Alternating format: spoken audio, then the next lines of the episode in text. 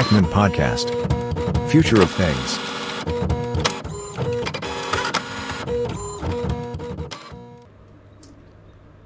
สวัสดีครับ สวัสดีคุณผู้ฟังทุกท่านนะครับ ยินดีต้อนรับเข้าสู่ e g g Man Podcast นะครับ คุณอยู่กับผมโดเอกใจครับ ในวันนี้เนี่ยจะมาพูดถึงเรื่องของสตาร์ทอัพแห่งหนึ่งครับ ที่เข้ามาแก้ไขปัญหา เกี่ยวกับ skincare นะครับ เดี๋ยววันนี้ครับเราจะมาเล่าให้ฟังครับถ้าพูดถึงเรื่องของ skincare เนี่ย ถ้าคนที่มีปัญหาเกี่ยวกับผิว หรือว่าเป็นสิวผิวบอบบาง แพ้ง่ายอะไรเงี้ยครับบางทีการที่เราจะเลือกผลิตภัณฑ์ที่เหมาะสมเนี่ยก็ต้องอาศัยความรู้เป็นอย่างมาก บางครั้งต้องทดลองใช้ของใหม่ๆอะไรเงี้ยแต่ก็อาจจะทำให้เกิดผลข้างเคียงหรือว่าอาการแพ้ได้ง่ายนะครับ เพราะว่าสินค้าหรือว่าผลิตภัณฑ์ที่มีอยู่ในท้องตลาดเนี่ยมันมีหลากหลายแบรนด์เหลือเกินบางทีจะเลือกทีนึงนี่เรียกว่าปวดหัวกันเลยทีเดียว คราวนี้เนี่ย ก็เลยมีผู้ที่คิดค้นแพลตฟอร์มแพลตฟอร์มหนึ่งขึ้นมานะครับ โดยสตาร์ทอัพที่ชื่อว่า Apothecary นะครับคืออันนี้คำแปลโดยตรงเลยก็คือเป็นเภสัชกรนะฮะซึ่งนิยามของ Apothecary เนี่ยก็คือเป็นบริการปรึกษาที่จะช่วยให้คุณเนี่ยค้นพบ product ที่ใช่สำหรับคุณนะครับ โดยใช้ Data Driven นะครับ ก่อตั้งโดยคริสตินฮองนะครับ ซึ่งเธอเนี่ยจบมาจากฮาร์วาร์ดซึ่งคุณหงเนี่ยได้อธิบายไว้นะครับในบทสัมภาษณ์ของฟอบนะครับว่า สาร์ทของเธอเนี่ยมาเริ่มมาจากตัวของเธอเองครับ เป็น pain point ของเธอเองคือ เธอเนี่ยมีปัญหาเกี่ยวกับผิวนะครับ เป็นสิว เป็นรอยสิวต่างๆนะมาเป็นเวลานาน ซึ่งคราวนี้เนี่ยจากการที่เธอมีปัญหาเรื่องผิวเนี่ยเธอก็ได้ทำการ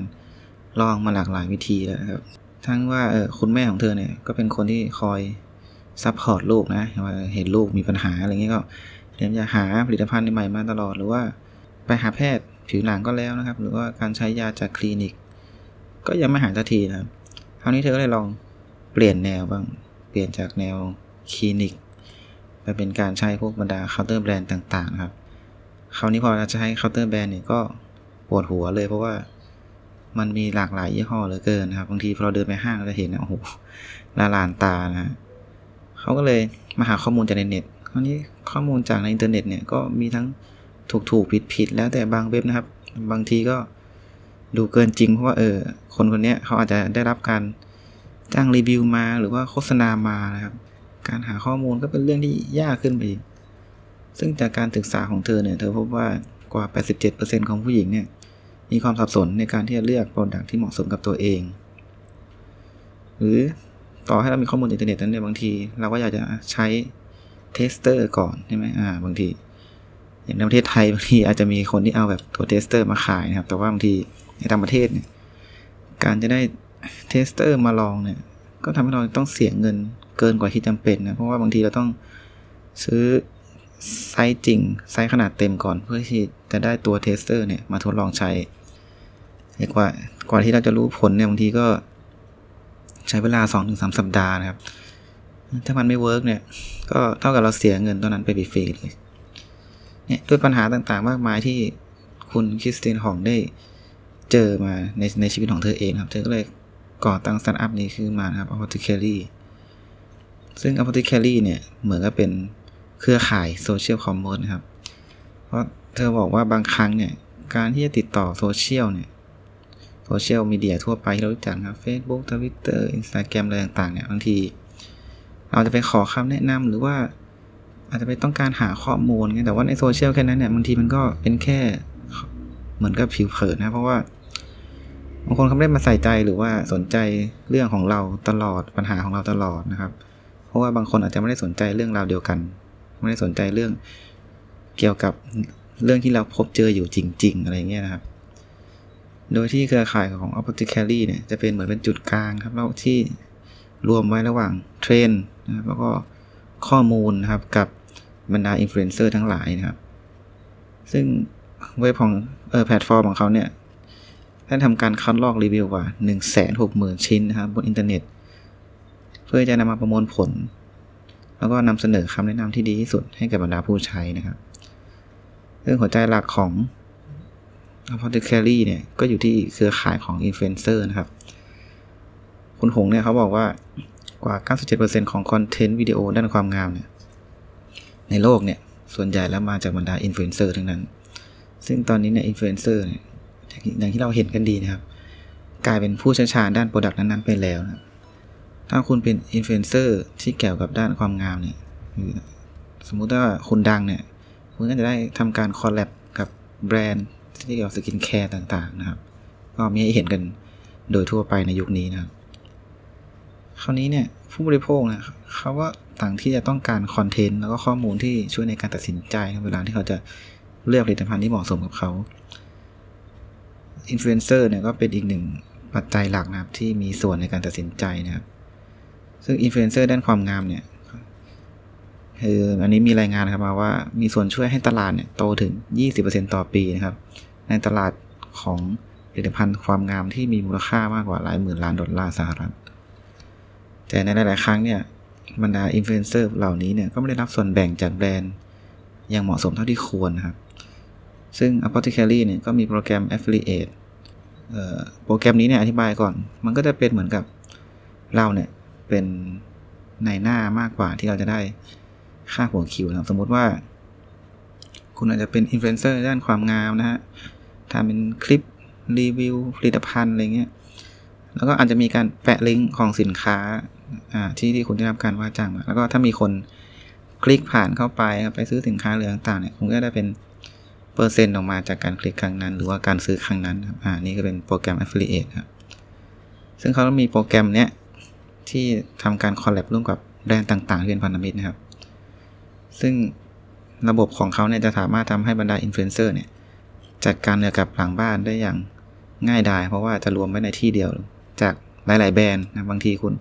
รับแบรนด์นี้คุณต้องใช้แอปนี้ รับแบรนด์นี้คุณต้องติดต่อทางนี้อะไรเงี้ยนะครับ คราวนี้มาใช้ Apothecary เนี่ย คือที่เดียวจบ เพราะว่าเขามีแบรนด์พันธมิตรไว้เยอะแหละ เราก็จัดการได้เลยที่เดียวนะครับ ง่ายในการจัดการประหยัดเวลานะครับ แล้วก็เปิดโอกาสให้กับเราอินฟลูเอนเซอร์เนี่ย ได้เข้าร่วมกับบรรดาแคมเปญต่างๆ ที่แบรนด์เนี่ยเขาจะจัดตั้งขึ้น หรือว่าทดลองผลิตภัณฑ์ใหม่ๆนะครับ รวมไปถึงการ PR โปรโมตต่างๆ ก็คือ มีโอกาสได้ได้ง่ายนะครับ คือเราอยู่ในแพลตฟอร์มเนี่ยเขาก็จะมีโปรเจกต์อะไรใหม่ๆมาให้เราบรรดาอินฟลูเอนเซอร์เนี่ยได้ทำกันอย่างต่อเนื่องนะครับ คราวนี้จากฝั่งอินฟลูเอนเซอร์แล้วเรามาดูในฝั่งของผู้บริโภคบ้าง ว่าผู้บริโภคเนี่ยเขาจะได้รับประโยชน์อะไรบ้างนะครับ จาก Apothecary ก็จะมีการแนะนำข้อมูลครับที่เหมาะสมเกี่ยวกับผู้ใช้แต่ละคนนะครับ โดยเขาจะให้ผู้ใช้แต่ละคนเนี่ยเริ่มทำแบบสอบถามเข้าไปครับ แบบสอบถามก่อนนะฮะซึ่งแบบสอบถามเนี่ยให้คุณเนี่ยบอกข้อมูลลักษณะผิวของคุณนะครับ แล้วก็เป้าหมายว่าคุณเนี่ยต้องการจะเปลี่ยนแปลงหรือว่าต้องต้องการผลลัพธ์ยังไงกับกับผิวของคุณบางคนเนี่ยต้องการความกระจ่างใสต้องการรักษาสิวอะไรเงี้ยนะครับ จากนั้นเนี่ยเราจะสามารถเลือกช่องทางที่จะเขาเรียกว่าอะไร ต้องการที่จะไกด์ได้นะครับ ก็คือ มีทั้งการที่เขาจะแนะนำโปรดักต์มาให้เราโดยตรงนะครับหรือว่าแชทกับผู้เชี่ยวชาญด้านผิวหนัง หรือถ้าไม่อยากใช้วิธีการดังพวกนั้นเลยเนี่ยก็อ่านบทวิจารณ์ต่างๆ ก็ได้ครับ แล้วถ้าเกิดคุณดูรีวิวได้รับคำแนะนำปุ๊บเจอของที่สนใจเนี่ยก็สามารถที่จะสั่งรุ่นทดลองมาใช้ก่อนได้ครับไอ้รุ่นทดลองเนี่ยเขาก็ใช้ได้นานหนึ่งเดือนครับอันนี้เขาเคลมไว้ โดยที่รุ่น tester เหล่านี้เนี่ย มีราคาเพียงแค่สิบเปอร์เซ็นต์นะครับ จากราคาเต็ม สมมติถ้าคุณเออสามร้อยก็ซื้อแค่สามสิบบาท ผมว่าก็โอเคเลยนะ เออเราไม่ต้องเสียเงินซื้อราคาเต็มอะแล้ว tester นี่ก็หนึ่งเดือนคือ เห็นผลแน่นอน เพราะบอกว่าส่วนใหญ่แล้วเนี่ยบรรดา skincare เหล่านี้เนี่ย ถ้าจะใช้ให้ได้ผลเนี่ย อย่างน้อยก็ต้องสองสัปดาห์ขึ้นไปนะครับ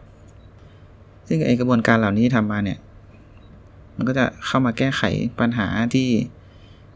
เรากล่าวไปข้างต้นปัญหาที่คุณคริสเตียนหงเนี่ยเขาเจอในชีวิตของเขาจริงๆครับ พวกที่ว่าต้องเสียเงินกับของที่ไม่ได้ผลนะครับ หรือว่าต้องเสียเงินเพื่อได้ tester มานะครับ หรือว่าใช้เวลาหาข้อมูล